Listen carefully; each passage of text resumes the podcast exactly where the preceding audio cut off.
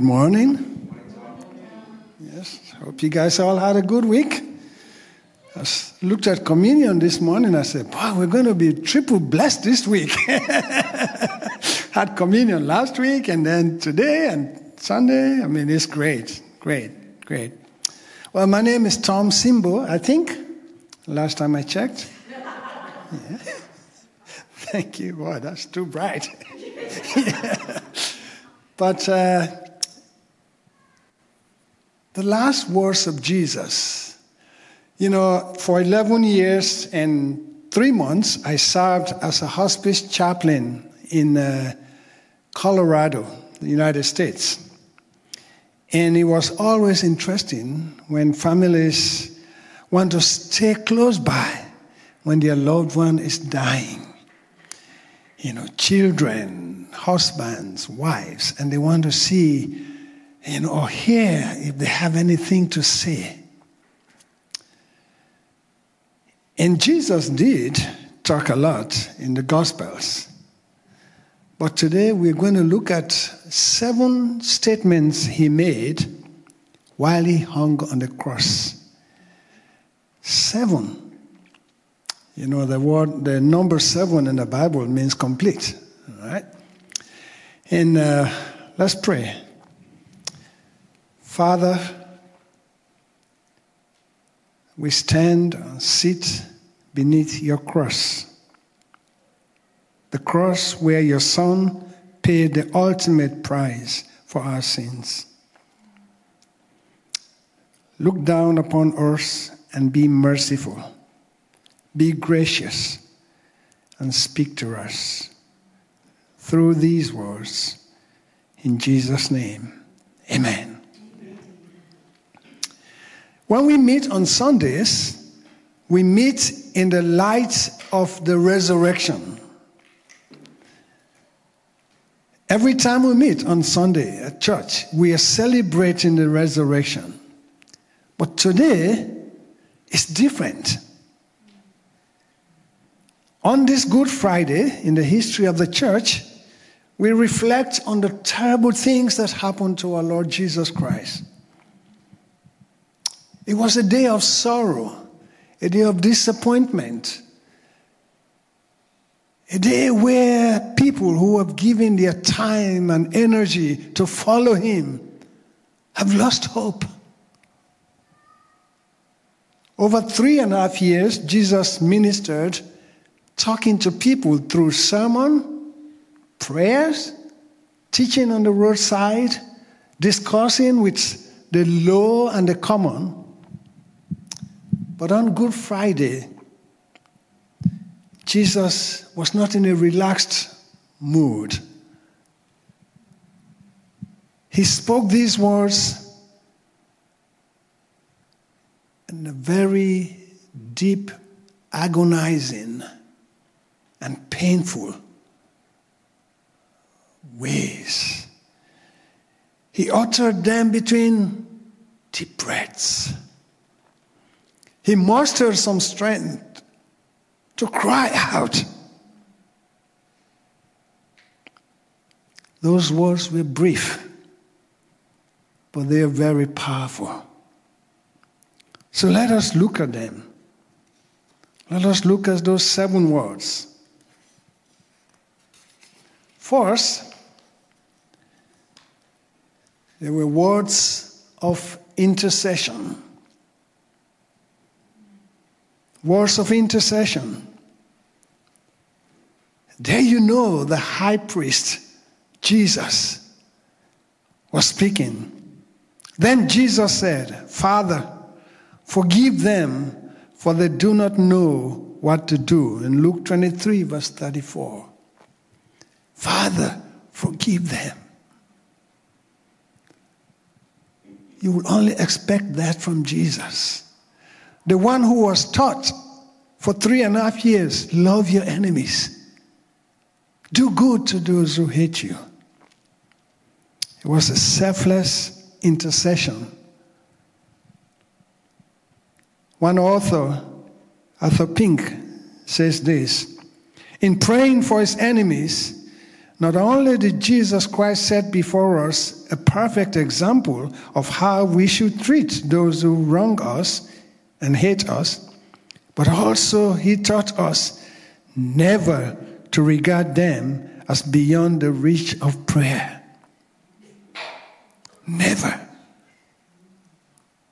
Those people who we think, oh, they don't care about God, they hurt us so much. Jesus says, pray for them. And here he was on the cross, not thinking about his own suffering, but interceding, crying out to his Father, forgive them. And who are the them? Well, the soldiers, Pilate, the religious elite, but you and I. You know, for the religious elite, in John chapter 11, when Jesus raised Lazarus, they said, Let's get rid of this guy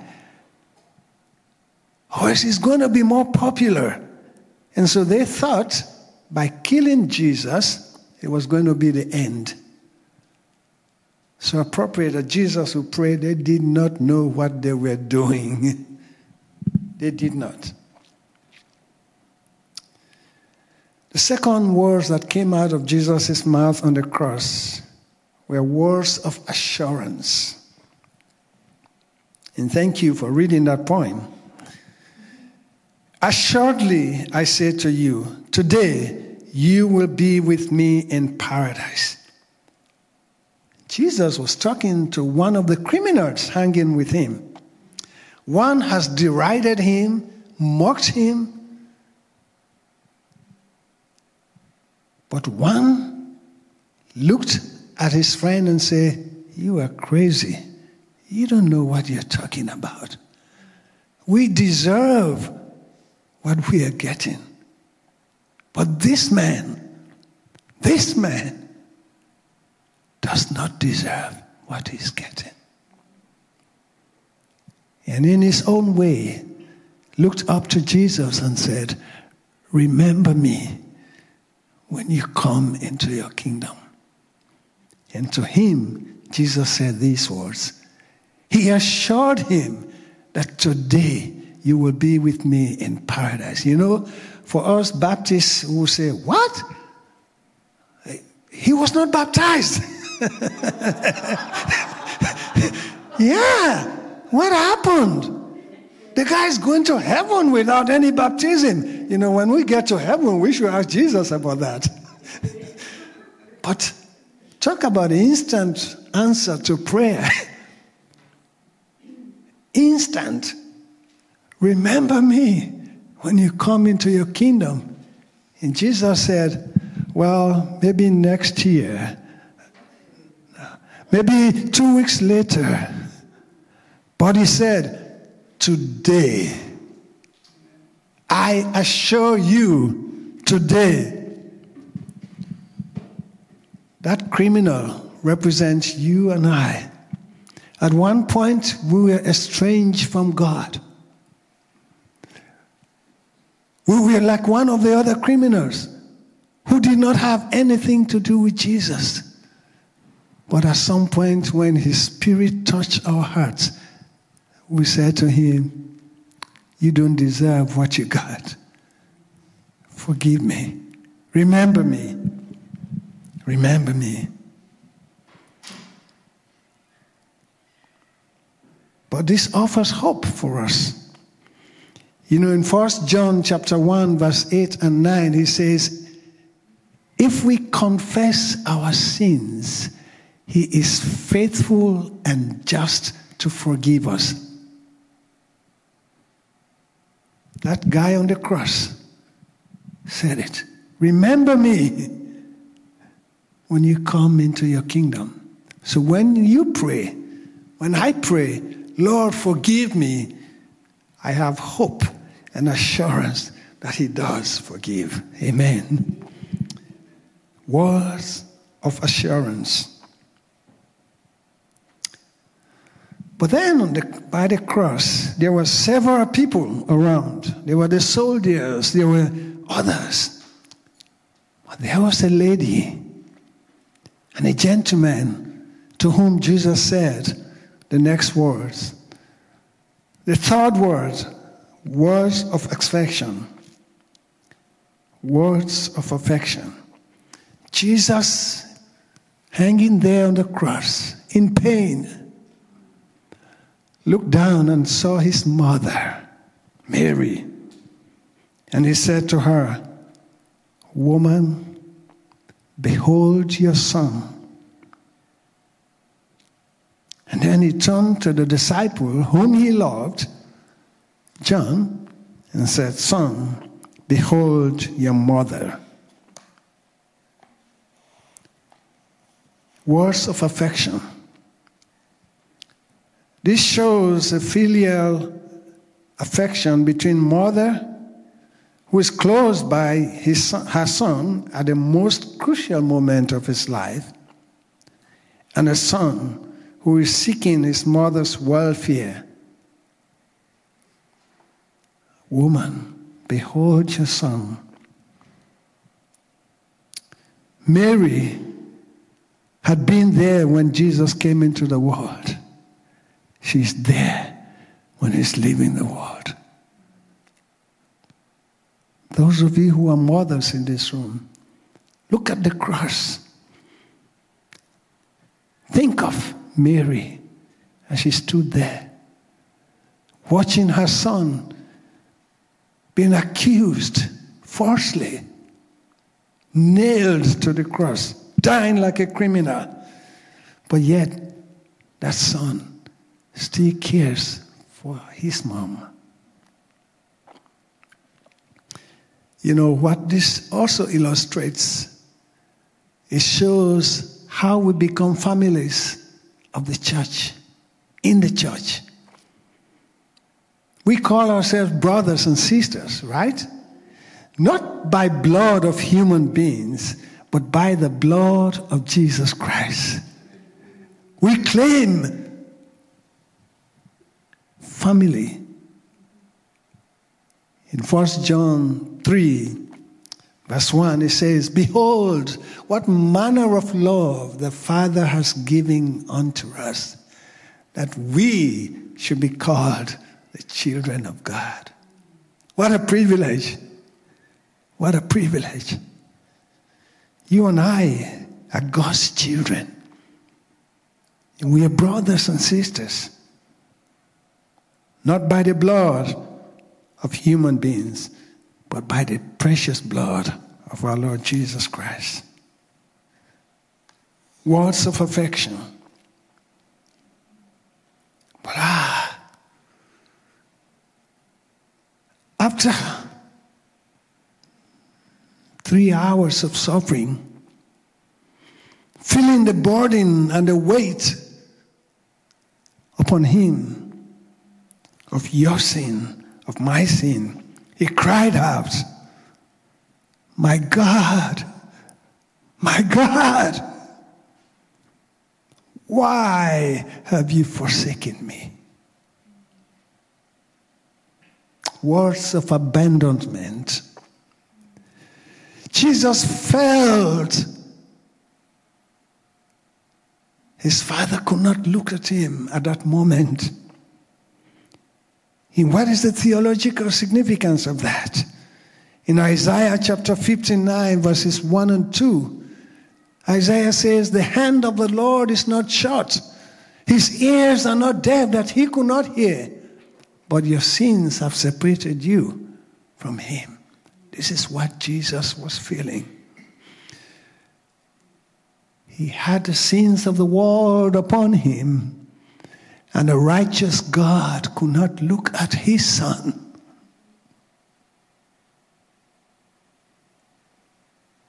Brothers and sisters, there's not only theological significance of those statements, but there's an atoning significance. Paul says in 2 Corinthians chapter 5 verse 21, he who knew no sin he who knew no sin became sin for us. The perfect Lamb of God was now bearing our sins upon him. But also examine the practical significance of those words for each one of us as Christians.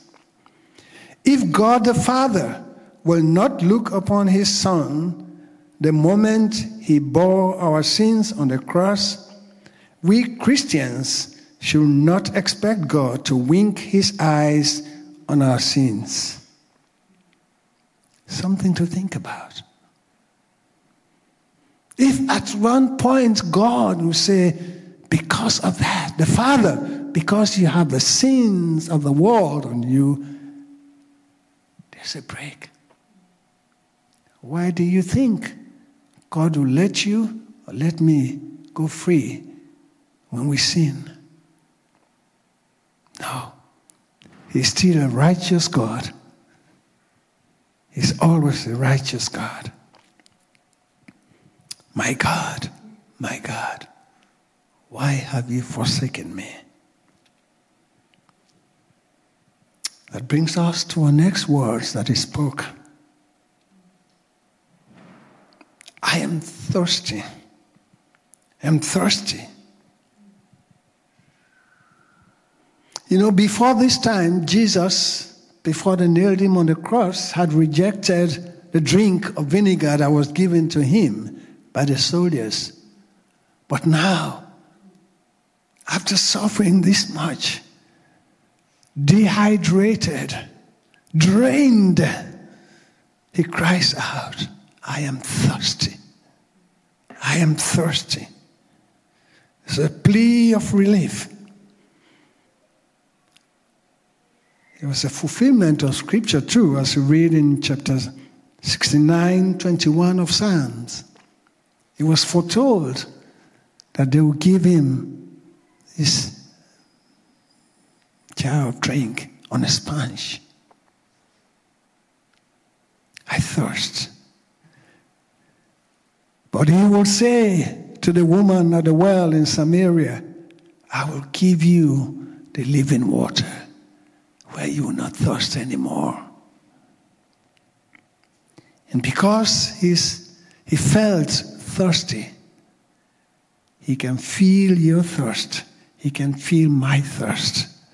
The Hebrew writer says, He is our high priest, one that has been touched by everything that we go through in life.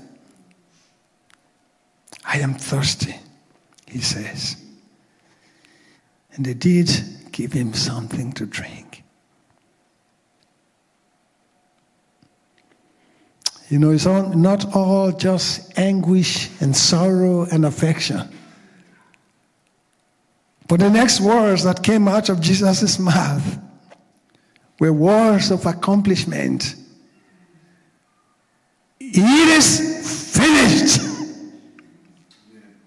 You know, in the Greek, it's just one word. Those three words are just one. Teli Tosai. It is done. A cry of triumph. A cry of triumph. Everything the law required, Christ has fulfilled on behalf of sinners. Amen. And look at these purpose statements from Scripture. John said in chapter 1, verse 9, verse 29, Look, the Lamb of God who takes away the sins of the world. Those are purpose statements from Scripture. But next, for the Son of Man came to seek and to save what was lost. Luke 19 10. Mark 10:45 For even the son of man did not come to be served but to serve and to give his life a ransom for many. And Paul says in 1 Timothy 1:15, Christ Jesus came into the world to save sinners. It is finished. All of those purpose statements came to a victorious end on that day. Jesus said, It is finished. He was not only talking about his life ending, but the sacrifices in the temple, no more. Works, no more. You cannot add anything on the sacrifice of Jesus Christ to gain salvation. The cross and the cross alone. Hallelujah. You can't add anything. He said, It is finished. Live for Him. That's all He needs. Confess. And finally, after six hours of agony and suffering, He will cry out words of committal. Words of committal. Father, I entrust my spirit into your hands. Now, notice two things about these seven words. He cried out in a loud voice. He wanted his last word to be heard. They were firm and full of confidence. Notice also that he says the curtain turned into two. Now you have to go back to Exodus 26, 31 to 33, and notice that when they built a temple, there was something that divided the holy place where people sat to worship and the holy of holies where only the high priest went once a year. And so when Jesus cried out, Father, into your hands I commend my spirit, when that curtain turned into two, there are three things that were made possible because of that. First, it provided free, unrestricted access to the Father through Christ. You don't need somebody to pray for you to ask Jesus for something. You can do it yourself if you believe in Him. Yeah. You can do it. Second, the opportunity to see God's glory revealed in all the earth. When that curtain turned into two. And thirdly, it's all made possible by the grace, by God's grace in Christ Jesus alone. The curtain turned, the way is open. Anyone, anywhere in the world can look up to the cross and say, Have mercy on me. And you better be sure he says, I forgive you. Your sins are forgiven. You don't need to bring an extra cash to the cross for your sins to be forgiven. You don't need to crawl and be in pain to come to the cross for your sins to be forgiven. It is finished. He did it. He did it. Praise God. Praise God. Where are you under the cross? Where are you? Those seven words were uttered by our Lord to make an emphasis for all that He did, the three and a half years He ministered among people, words of forgiveness, words of assurance, words of affection, words of abandonment, words of anguish, words of accomplishment, words of committal. Where are you under the cross? What are you going through today? Do you need forgiveness? Stand beneath the cross. Do you need to be assured? Ask Jesus. Are you feeling lost? He still cares. Are you feeling abandoned? Are you losing your battles? Come to Him.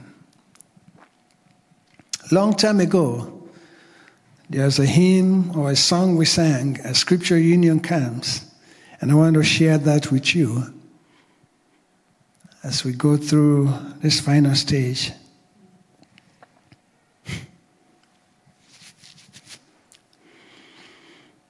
Come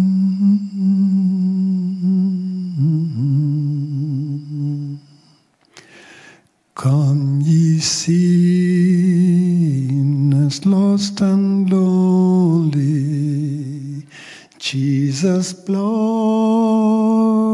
can make you free. For he saved the worst among you when he saved a wretch like me. And I know, yes, I Jesus' blood can make the vilest sinner clean. And I know, yes, I know, Jesus' blood can make the vilest sinner clean. To the faint he giveth power, through the mountains makes a way, findeth water in the desert, turns the night to golden day. And I know, yes, I know, Jesus' blood can make the vilest sinner clean. And I know, yes, I know, Jesus' blood can make the vilest sinner clean. In temptations, is near you, holds the powers